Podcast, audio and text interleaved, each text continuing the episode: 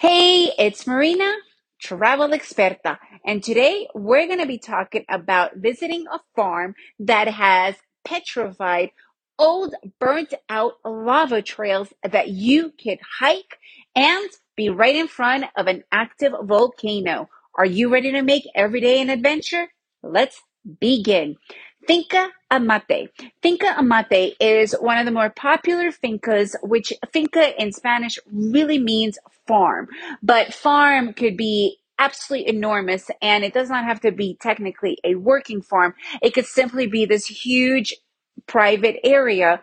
And this particular one is called Finca Amate. And what makes this particular, I guess you could call it a park, so much different than any other park anywhere in Guatemala is that the majority of it has old lava trails that you could hike on, and it is literally right in front of Pacaya Volcano. Pacaya Volcano to this day is an active volcano. It is absolutely incredible. You don't know when it's active or how it's active, but you can go and visit Pacaya. I have an entire podcast on Pacaya Volcano, so make sure to go and check that out, where you can literally roast your marshmallows on the lava while you're sitting right there on Pacaya. So it's pretty cool.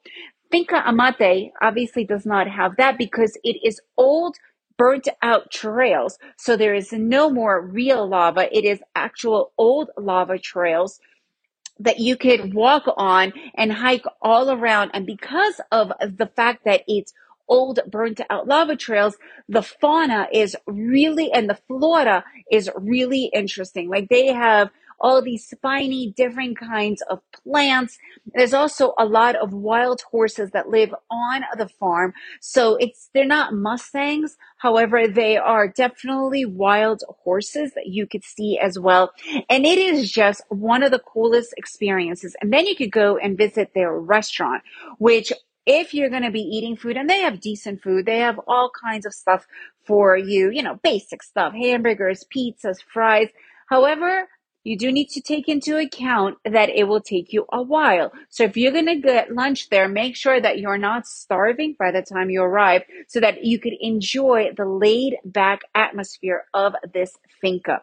And I really, really, really recommend visiting it. It's only about an hour drive if you're staying in Antigua, Guatemala, or about thirty minutes, depending where you are in Guatemala City. So take a day trip to go and visit this cool place. Go hike on their petrified, their burnt out old lava trails. One other little hint, you do not, do not need to hire a guide to do the hikes. They will tell you you do, but once you pay an entrance, you have access to everything.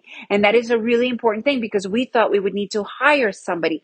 You do not. And the other cool thing is you can camp there, and it's really safe to camp there because it is a protected area. It is a private area. So that means that there are people that are guarding it. It's closed off. So it's also really safe to go camping there. So this could be a great option, but for camping, there are bathrooms, but nothing else.